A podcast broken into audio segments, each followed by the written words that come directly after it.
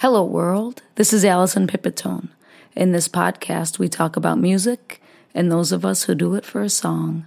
Welcome to the Great Unsung. When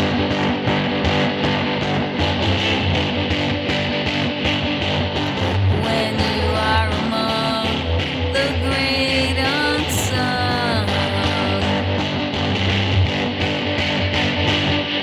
For this episode, I spoke with my friend RiShon Odel Northington. He is a musician's musician. He is so talented at playing the bass that I can't even explain to you. If you ever get the opportunity to go and hear him play live with any of the number of amazing people that he plays with, I would encourage you to do so. I'm going to start this off a little bit differently than what I normally do. I'm going to play a song that he played the bass on. It's a song I wrote a long time ago. It's called Jacob's Medley. And recently, Liz Maltese uh, recreated the song. We got Odel and David Teaspoon Hewlett and Walter Kemp and Graham House to do sort of a jazz ish version of the song. So I want to play it for you. And we're going to start with that. And his bass playing speaks for itself, actually. And then I look forward to you hearing everything we talked about because every time I talk to Odel, um, I feel inspired to continue this path of music. So sit back, relax, and here comes RiShon Odel.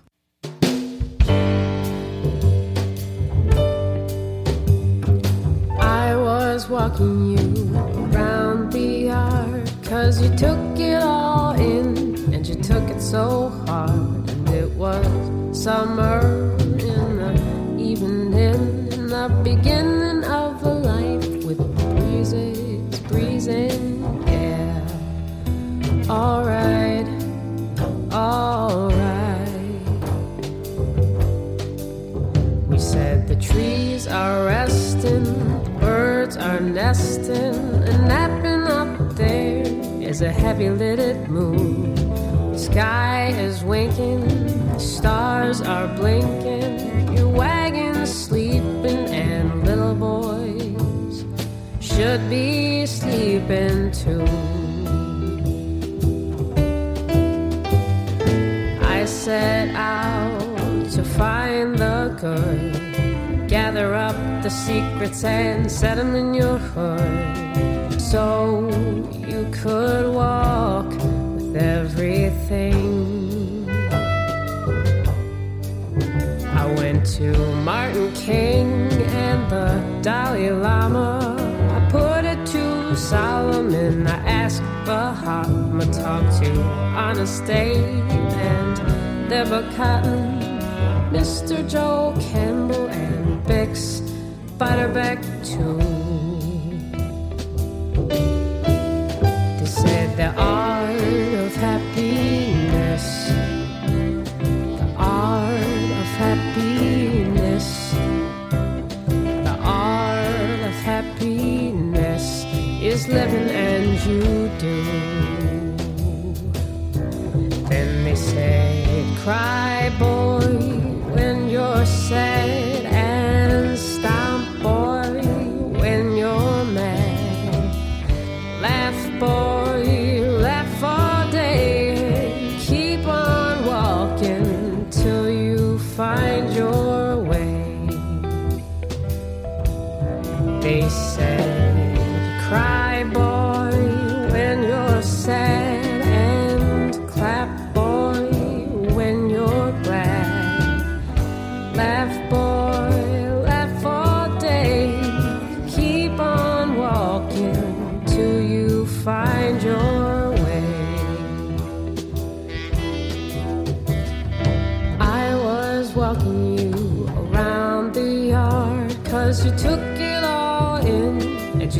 so hard. And it was summer in the evening, the beginning of a life with breezes breezing, yeah. Alright.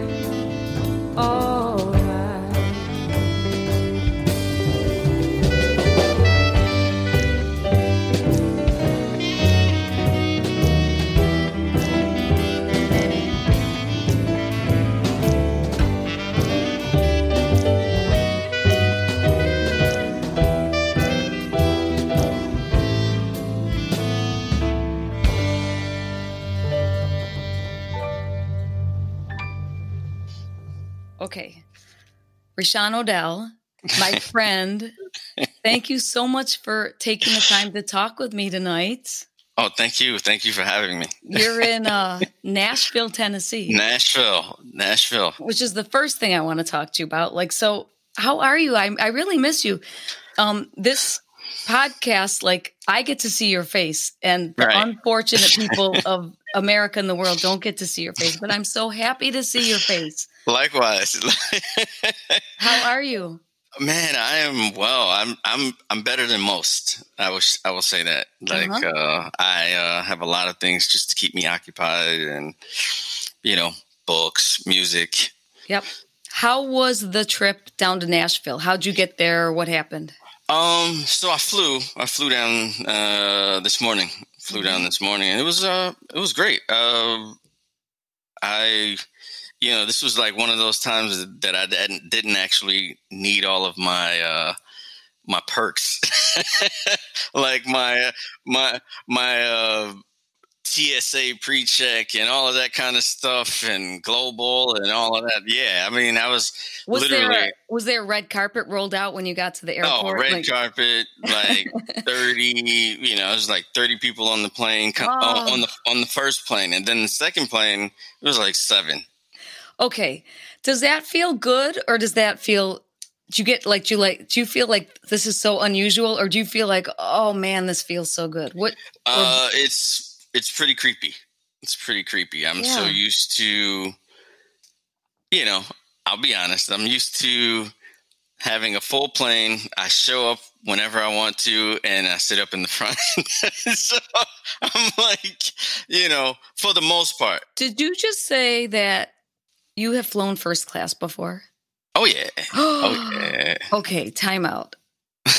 Can we talk about that? Because that's sort of on my bucket list, even though I feel like I would feel kind of guilty. But like, can you just tell me, is it everything is cracked up to be? Uh, listen, it is. Uh, it's it's so empowering, it's, especially when you know, I mean, it's everything that we work for, like as a musician. Like, it's it's just one of those life perks that it is something that makes makes you feel good. Like because are the seats that much more spacious? Um, for the most part, yes. So you yes. can put your legs out. You can yeah. like uh-huh. you maybe have your own armrests. Oh, your own. You get two armrests huge armrests unlimited like unlimited, unlimited packs drinks, of peanuts, and, yeah, oh, unlimited and- packs of peanuts. You get food when everybody else you you get food when everybody else is getting like peanuts and stuff like that. Dude, that's awesome. Um, uh, what's the longest trip you took first class? Like from where oh, to where? goodness. A lot of the older overseas trips are pretty much first class. What is it like playing for U.S. crowds versus overseas crowds. And and and i'm sure there's distinctions maybe asia africa EU. oh my god yes. Like so can you sort of give me what i know is a generalization? Tell me about what's the experience like in different parts of the world.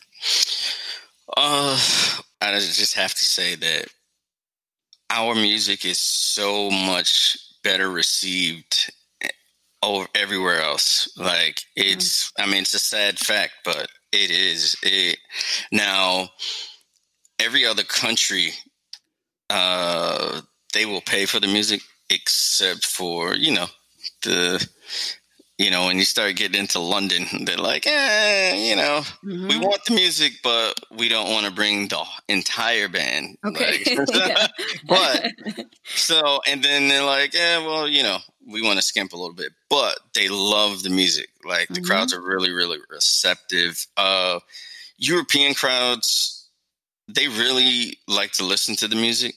Um, especially, you know, the jazz stuff. Like now when you're playing pop, it's totally different. They're like super crazy. They, I mean, they are all about it, like soup, like party, party, party. But then when the party's over, they're like, oh, split. well, sort of like I mean, at least they were there in the first place, right? Yeah, as, opposed yeah. to America, right?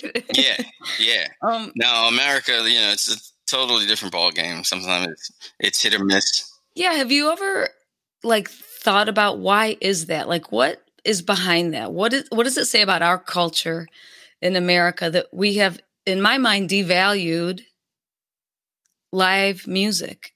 Is what we do becoming obsolete? Um, I don't think it's becoming obsolete. I think, um, I think there's just a new.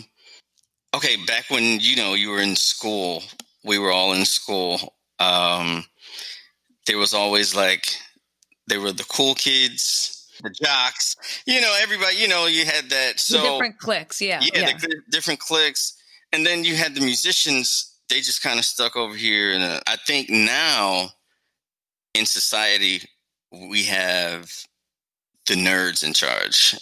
Oh, okay, I'm with you. Yeah. Yeah. So now we have literally have the nerds in charge and the nerds are like, well, we don't do any of that. We deal with computers, we deal with tech, we deal with, you know, large amounts of cash because while you guys were honing your craft and doing this and making fun Mhm. of us and stuff like that. Now, guess what? We rule the world. so, Oh my gosh, that's true. yeah. I mean, I agree with you 100% on that. And Yeah. it's an interesting way to look at it because I think I'm older than you, but I, I feel like you probably saw sort of the same trends and changes that I've seen. Like, um, you know, like just talk about the concept of a CD, right? Or talk about the Right. concept of making an album hmm on purpose and the sort of sequencing of songs was an important thing right of how we Mhm. put the songs together i know you're a composer and so how you sort of every the whole way we have to think about everything has changed do you Right. agree with that Oh, it's completely, completely because uh, I watched an interview with uh, with Drake like a few weeks back, and he he himself literally said that he no longer goes into the studio or can go to, to the studio and make songs of substance. Everything is just a Hmm. is no more than a chant. do you think that that pendulum swinging from where guitars don't exist in the top 40 charts uh real music real instruments are not in the top 40 really is that going to come back and people are going to appreciate real instruments I think we're gonna have to get super creative with everything that's going on. Um, I mean, we're gonna we're gonna have to hone. Everybody's gonna have to to hone their uh, nerd craft. You know, I really want to talk a little bit about your bass playing. I just think you are the most amazing bass player that I have ever Aw. heard and seen, and I'm not kidding you. And I, whenever I get the opportunity to hear you play in any band you're playing with, I can't not watch you and listen to what you're doing. And I oh, And I just think the value of the bass in a band is just, oh my God, what an instrument. I don't even know where it came from, but I'm telling you that bridge between the drums and the melody and like the purpose it holds. I mean, do you love playing the bass? oh, I do, I do. How, I know you started playing, according to you, at a relatively late, later age. If I don't know what age that was. I, I don't even, what age was I was that? like about to get out of high school. I was I was 18 when I first started playing oh, well, yeah, yeah, about the same. Thing. So you but when you first started, did you start with the bass or did you start with guitar or what? No, I was uh I had done violin uh and drums drums. Uh so, you know, marrying the two There they are, the two, the drums and the violin. There's your Yeah. marriage. They produce baby bass, right? right. yeah. And uh yeah, so I, I just naturally I just went over into once I think uh I couldn't play sports any longer. So How come? uh, I got hurt and I had like several scholarships and I couldn't take any of them So you're what what are you? Junior or senior in high school? Junior. Junior in high school, you play what sport? Uh, I played them all. Really? I lettered, I lettered in everything. Are you serious? Yeah, So what did you except get Except for baseball. I got kicked out of baseball because I What did you do? I kept throwing the bat. Oh, but, but now, but now that's become a thing. So when It's you crazy. got when you struck out, you would throw the bat because you were angry. No, no, I would, I would swing and throw. Oh, I would like so when I'm running, yeah. So when I hit the ball, I would just throw the bat because Have you ever done that with your bass? no, Okay. I've dropped it. I've dropped it, but Yeah. I didn't do it. okay, so there you are. You're you lettered in all these sports except baseball, and you get scholarships. And what happens? What do you you get hurt? How? Uh, I broke my ankles. I had uh, I had Osgood-Schlatters in my knees, uh, so all the cartilage was just like eaten up. It's such a young age. Yeah, yeah. Okay, so were you devastated at that point? Oh, I was, but then I went home and I was like, well, I got to figure out something to do. Uh, so probably like I don't know. It was it it, it almost happened almost instantaneously. Um, I literally went home, snuck into my dad's studio, picked up his bass. Uh, well, I, I picked up his bass, and then after that, I just started sneaking in there every every day. Do you do you think you had were you automatically good? Would you say like to, at a certain level? Uh, so between the first time I picked it up and one year later, I was on my first professional gig. There had to be some osmosis in that, So right? it had it like like when literally when I picked it up, like I was like, oh my god, this is it. Oh, This that's. I love that. And so, has your passion for that, for music, has that sustained you throughout your life since then? I'm talking emotionally and spiritually. I'm not talking financially. Um, for the most part, like like every other musician, you know, I've I've gotten frustrated, and I'm like, ah, man, what is this doing? And you know, uh, you you don't really understand everything that's going on, but I uh, I think it was for the most part when I tried to listen to everybody else as far as oh, get a real job, da da da da da, da," you know, uh, because you know, when you're young, you don't realize, you know, everybody's telling you to do something and you know, you feel that big gig coming around and um, you're going to get your break, whatever that may be. But I was always paying attention to business, which a lot of musicians don't. And uh, that was one of the things that helped sustain me. I, I, I honestly could have been a lot further ahead than I am now. But for two things, um, you know, just when you, you learn the business, and sometimes you just got to listen to your heart. Like you can't listen to naysayers. I think uh, so many things you said in there are so they resonate with me so much because um, for a ton of different reasons. Like the one thing that surprises me is you would doubt yourself. Like, what am I doing? Because I look at you and I'm like, that's like something I would aim for. Is like, but it's so. I guess perception is different different from reality. I think we both know that it is a rickety bridge we walk on with music, right? Oh, of course, You know, of course, it's like a love hate relationship. it is, and I'm I'm actually surprised that that you say that. I mean, I'm not, but I'm I am because I couldn't imagine someone honestly, I have to say as good as you would ever doubt your path. All right. And but it's sort of refreshing to hear that you do. I think we all do because I think so many unknowns and so many guessing and second guessing like you are you a confident person? oh, very. hmm That comes across. So I wanted to see if sometimes sometimes people say to me, "Oh my gosh, you're so blank," and I'm like, "No, I'm not." So like, I wanted to. You come across as very confident and actually optimistic. yes, very, very optimistic. Uh huh. So that I'm both of those things have absolutely helped you in your career. Yes. Are you happy about going down this path of music? Um, I am. I mean, you know, there's always that nerd side of me. Uh, because you know, I like books. I was, I, I went to school for pre law. you know, I mean, you know, just I, I, I like, I have a whole, Uh, I like to use both sides of my brain. yeah. And actually, that's probably good for both sides of your brain. And those two things actually do go together, right? The intellectual, right. your intellectual side can absolutely coexist with your creative side. right. It's good for right. both, right?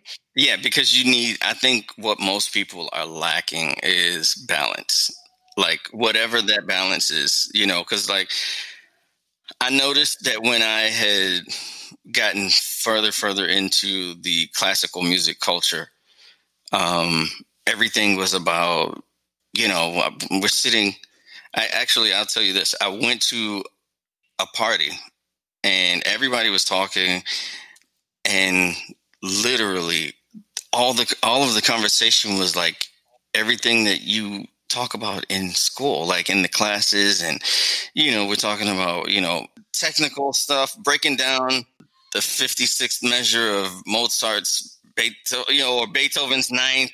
You know, it's like, you know, it's crazy. And I was just like, we're drinking and we're talking about super heady stuff. And I was just like, I don't want to be like that. The question I have written down is Are you single minded about music? right. And the answer is no, right? right? Yeah, it's, it's got to be a balance, like in life, period. Like you have to have, and I think a lot of musicians, they get so far into the music that they have no people skills. You have to have people skills. Like that's the only way you'll work in this business. My theory is or was like I I honestly am telling you, I thought a person could get as good as you only if that's the only thing they do. And I'm I swear to you, I swear to you that's what I was thinking. Please talk about how you approach becoming so well versed at your instrument. Um well, I think when I decided to play bass immediately and and I think any music uh, when I decided to play bass, I literally went to every jam session. Like I wanted to play bass. I didn't just say I want to play, you know, rock or I want to play, you know, blues or I want to play gospel or I want to play jazz or, you know, classical. I literally put myself into like if somebody was having something and they were playing music, I was there. And how did you did you ever have anxiety about that? About like, oh my gosh, I hope I know what I'm doing, or did that not even cross your mind? Um, when you're younger, you tend not to have as much anxiety.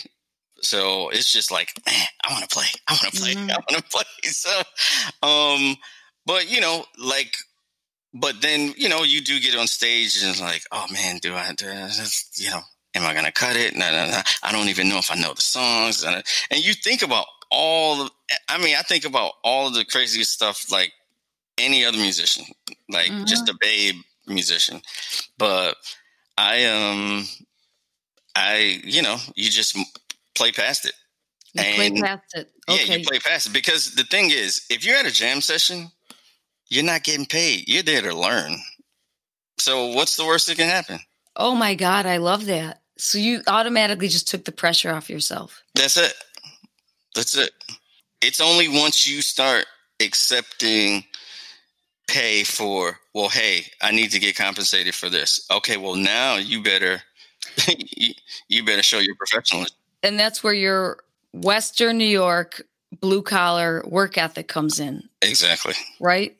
Exactly. Interesting. I, I'm wondering, in the context of, can you reflect on your life as a musician who travels the world? I want to ask you about stressors. I want to ask you about tips for good health. Okay. Um, as far as stress, um, as far as stressing, I think uh, you know we all have pressure, like especially like when it's a big gig and um, uh, it a lot of it depends on who your crew is, who you're playing with. Uh, if everybody around you is pretty chill, then naturally you'll be pretty chill too. But if the pressure is on you and like you're the new guy in the band and everybody's watching like um you know, you get the call for Justin Bieber to fill in. Did you get that call? Uh not Justin Bieber. I, I actually got the call from Justin Timberlake. Oh my! Uh, wait, you did? Yeah. Okay. Uh, Justin Timberlake, um, Usher. Um, when you do get the call and you do get on the gig, do you just just go, okay, I'm on the roller coaster now, let me go, or what do you do? Um, well, I mean, there's a process uh, of, you know, th- sometimes you have, you know, it depends on where you're coming in. If you're coming in just as a fill-in, like, you know, they're literally going to send you a show and say, "Hey, learn this show," and you know, so they'll send you I mean, sometimes you get charts. Sometimes you have to make your own charts. Sometimes, yeah. So you just have to listen acutely, and because sometimes you don't even get a chance to rehearse with the band. Sometimes you show up and sound check is rehearsal. Has that ever happened to you before? Oh yeah, a ton of times. Like all the time. Like I get I get calls last minute all the time. Like, do you have a good ear? Like, do you have a do you have a good pitch in your ear? Like, can you hear things? I have a great ear, but it, it comes with a lot of, you know, you spend a lot of time on your instrument, and you kind of know what you can play. You know where your intervals are. Um, the more you play your instrument, and the more you become like one with your instrument, you know, the better it'll be for you. Because, okay, Mm-hmm. essentially, if you play like when you're practicing, a lot of people don't don't sing when they're but uh sing when they're playing. But if you can sing, uh one thing my dad told me, he was like, if you can hum it, you can play it. So I tried doing that and literally um if you do that enough if you do that enough, like yeah, trust me, it'll it'll just you just start playing and it's already under your fingers. So, can you tell me a little bit about your dad? Obviously, he had a studio music. Tell me about his what what's his what genre did he play in? What what message or what lessons did he teach you? All that. Okay. Um. Yeah, my dad played bass, but he also he played actually he played every instrument. so, uh, but that was his thing. That wasn't you know um, when I started hanging around with hanging around with him. Uh, I was playing drums at that time. Okay. So you know I would just you know we'd hang out um, quite a bit, but um, I just I learned more more by watching, not really him interjecting or saying anything. Um, Mhm. But once I started playing and he realized I could play, uh, you know, he would walk by and give me a couple of pointers. and Oh, that's "Hey, amazing. Yeah, So he like that, and that's he gave you the room to grow on your own and be find your own sort of space, but he mentored you, like it guided you as you went, right? He wasn't Yeah. like, oh, you gotta, you have to do this. He was not like that, right? yeah. Well, he was, but he was because he was a player, so he was super hard on me. so he was just like, I was like, I. I remember one time I was in uh, Toronto playing with like a like a well known gospel artist um, from Detroit, and you know it was like I mean it was like what twenty six thousand people, Hmm. and you know I, I I said hey you know I'm gonna be in Toronto you know um, I'm gonna get you and mom tickets. So he comes to the show. oh no. So I bring him backstage to meet everybody and everything, and I was like, so I get off stage and I was like, so what'd you think? He was like, yeah, well, you still you got to work on your technique. Did he say that in front of people oh or yeah, just you? yeah, yeah. Everybody? Oh yeah, my mom, and him, my mom, and maybe like a couple. Oh. but he was just like, I was like, wow, this guy, man. That's tough. That's that's tough. hardcore. Like that's his own way of saying I love you and you're the best bass player I've ever heard and I'm so proud of you. You've got to work on your technique. Yeah, but he got uh he got he got uh it was it worked out later like finally he was just like okay now you're doing it now you're doing it At this point in the podcast, we actually did take a little break. And so I am going to take the opportunity to play for you a song that RiShon wrote, arranged, produced. It's called Hot Steps featuring Ryan Kilgore. So let's enjoy the song, then we'll get back to our conversation.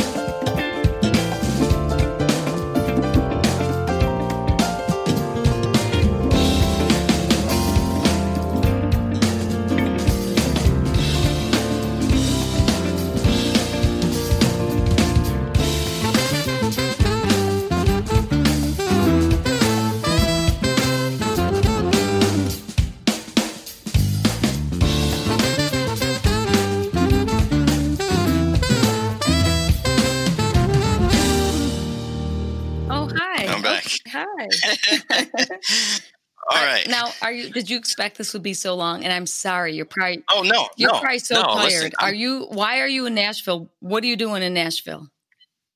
Um, I'm actually just I'm picking up some uh some, some equipment. I'm moving.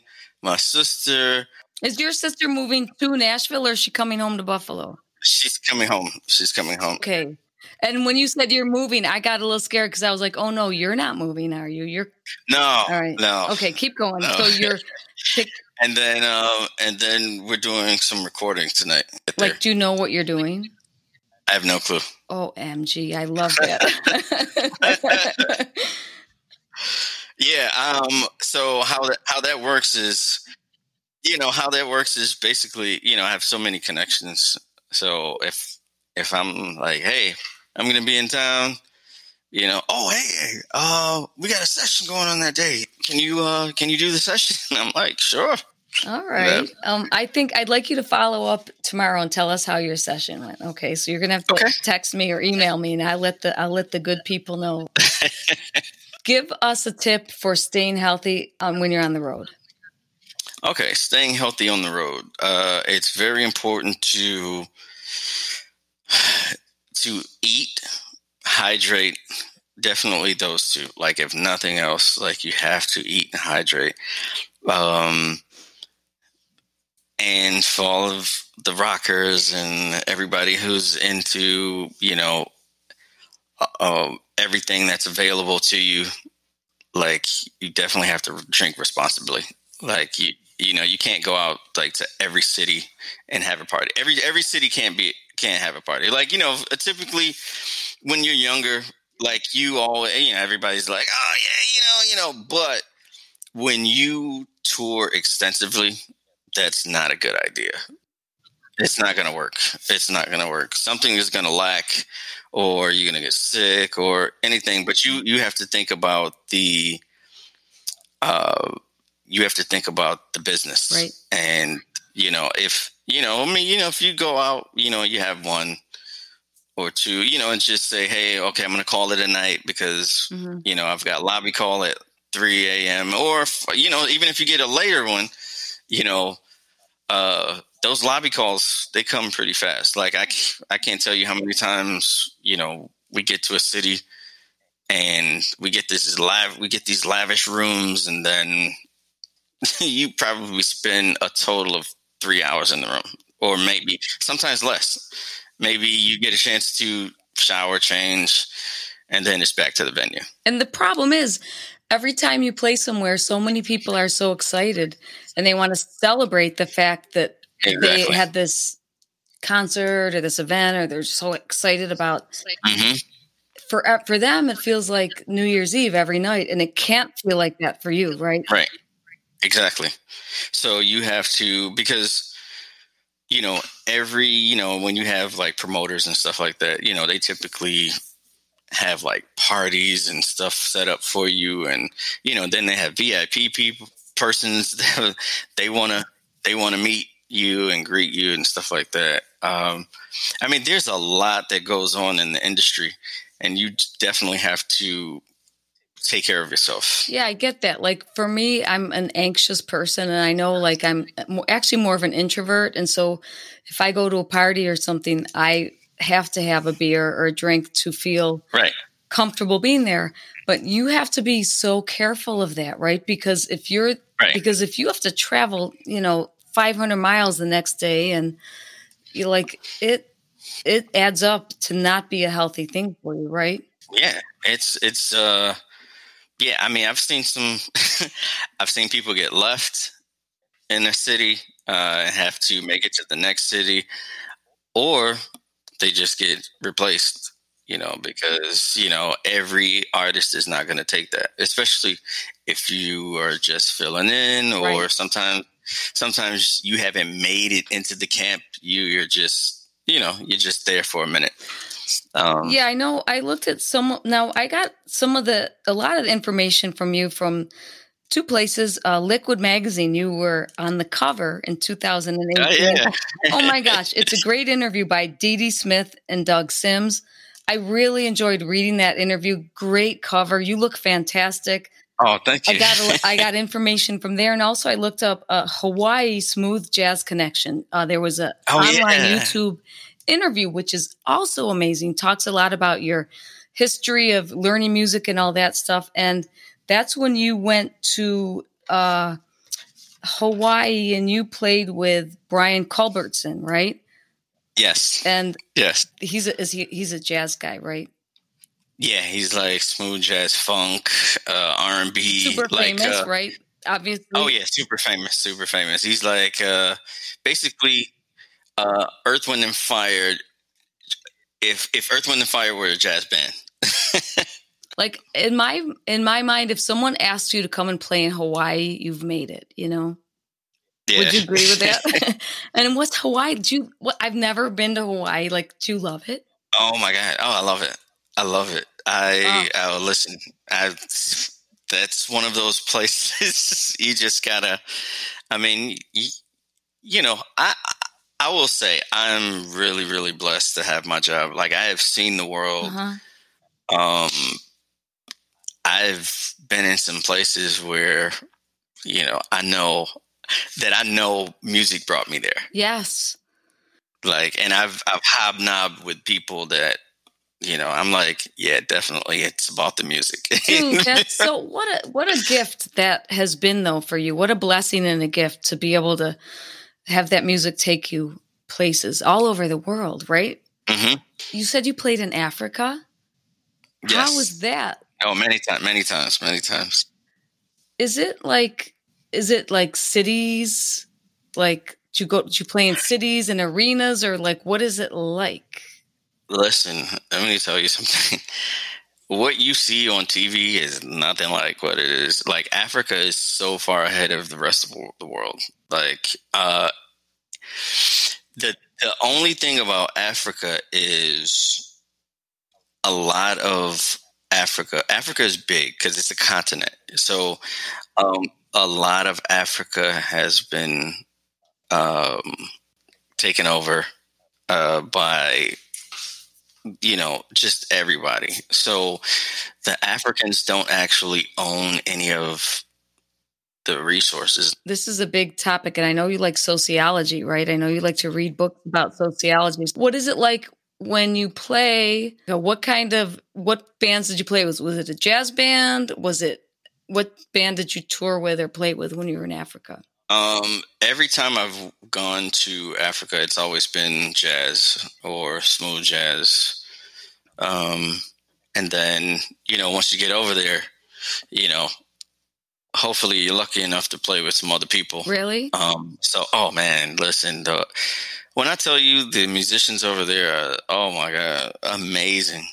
The reason why they like us is because, uh, you know, Americans have that thing, but they have that thing. Mm-hmm. You know, th- the reason why they like us is because we have opportunity. You know, and that's that's really what it is. Everybody loves America because of the opportunity. Right. And that's a, such an interesting point too because is it real or is it uh, imaginary? I think uh we could start to wrap it up, I guess. But one more thing I wanted to talk about is your. I know you love to read. I love to read. and in one of your interviews, you said one of your favorite books is Hope on a Tightrope by Cornel West, right? Yes. One quote I saw in this book, Hope on a Tightrope, uh, and it, trust me, it's going to lead back to music. Cornel West has this quote which struck me as so profound. Is like, the Union won the war, white supremacy won the peace.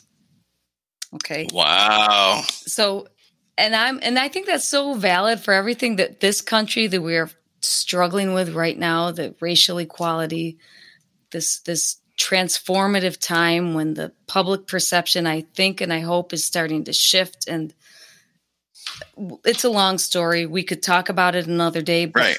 but that quote to me, it says white supremacy won the peace. And what I associate that with is the silence of people who know better but don't do better. Okay. Right. Mm-hmm. And so that led me to this concept of silence is just as important as sound. If you say something, that's important. If you don't say something, that's equally important. And that led right. me back to music, which is in music, the silence is as important as the sound. Oh my God, it is. It is. And as a bass player, you know that more than anybody, right? Right. Can you? Yeah, because can you talk about that a little bit? Yeah, uh, trust me, I uh, in like when you grow in music, and especially if you get a chance to hang around with like the older guys, um, a lot of times it's not the notes that being played. Like I've, I've I think it was Najee when I was playing with him, uh, touring with him. He said, "It's not about how many notes." He said because the pace still stays the same. Like now, and he can play, play, play, and play a, zil, a bazillion notes, but you know, he was just saying to the band, you know, you know, the notes.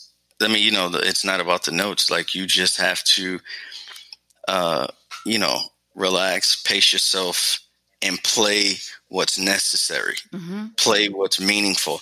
Um, and I think uh, I will say that uh, when I was playing gospel or playing in the church, it helps you to play to the people. How how so? How how do, how do you figure? Um, because it's such an emotional music, and then it's always like follow the leader type of thing. It's all a mm-hmm. lot of call and response. Um, so you learn how to uh, you learn a lot of technique playing in church or mm-hmm. gospel. Um, and I will say, you know, because church playing church and playing gospel are two different things. Really? You know, yeah, yeah. Because you can be a church player but not be a gospel player. Hmm. Gospel players are, you know, for the most part, more professional. Um, uh, you know, a little bit more precise. Church players are great players, uh, but they don't actually. Yeah, they don't know a lot of technique. So I'm going to compare gospel players. Mm, let's see. since you're in uh, Nashville, gospel players, mm-hmm. Nashville studio musicians, mm-hmm. church players, punk rock. Nice. Okay. Okay. Can you? Is that? So, can we say that? Oh, we can say that. We can say that. Okay. So, yeah, I, uh, yeah, I mean, every genre has its has its do's and don'ts, and a lot of people don't realize because a lot of people dive into punk rock and say, "Oh man, you know," I'm like, "Whoa, whoa, it's more than that." Like, if you actually listen, these guys are they're, they're resting there, you know, because it's not just da, da, da, da, da, da, you know, mm-hmm. like they have a lot of syncopation. They have a lot of. uh You have to really get into it, like, but and when you're playing punk rock you actually have to listen to the uh, the vocal and play around the vocal. You know, so um, or, or or or either the vocalist is going to sing around the music that was created already. Mm-hmm. So it's never going to be like it's on top ever. And uh, I think mm-hmm. when pe- people, you know, you might have a gospel musician to listen to punk rock and assume that you know play on top of it because it sounds like this like and it's not that. Yeah where and you might have a punk rock musician listen to gospel and it's like oh man that's a lot. You're playing a lot. But essentially it's not like you guys are playing about just about the same much. Totally get that. I love that. I hear you and you are adept at playing in the whole spectrum of genres I think. Is there one thing that would be your home place? Would you would you could you say there's one genre that you feel most at home? Um I'm a music lover. yeah, I just I'm a music lover. Um I actually I, I can say that, you know, I was one of Nick Veltri's boys. Uh-huh. Like I came up, it was like me, Nick Hayes. You know, we were all out at the tap room yeah. and stuff like that. So, you know, it all kind of kind of goes back to the blues, yeah. but you know, so you branch out from there and just just kind of feel it out. Mm-hmm. You know, but I was able to. Uh, my dad had so many albums like he literally on one like I went with like one side of the albums. I had there was ACDC, uh, Megadeth, Stevie Wonder, Rick James, uh, uh, Natalie Cole, um, and then my grandmother. she was playing. She was. Uh, she played piano, saxophone. Um, so she was listening to uh, Liberace. Mm-hmm. And so you where, know what I'm saying? I see. That's where you got your um, show clothes from. Their grandmother's. Oh yeah, hundred percent. Oh yeah. Yeah. I have one more question for you, and that's: Will you agree to come back on my podcast another time in the future? Yes. Yes. RiShon Odel, I know you have to go in the studio tonight. I can't believe it, but you do. and uh, and guess what? That's where our recording stopped. we got kicked off of the uh, app that I was recording him on. So um, I'm going to just wrap this up right now. I want to say thank you to RiShon Odel. Please check him out on social media. It's R I S H O N O D E L. Amazing musician Great guy, great fun to talk to. I want to thank you, RiShon, for being on this episode. And for anyone listening, please feel free to email us questions, comments. Uh, the Great Unsung at gmail.com. And until next time, this is Alison Pipitone saying thank you for listening to The Great Unsung.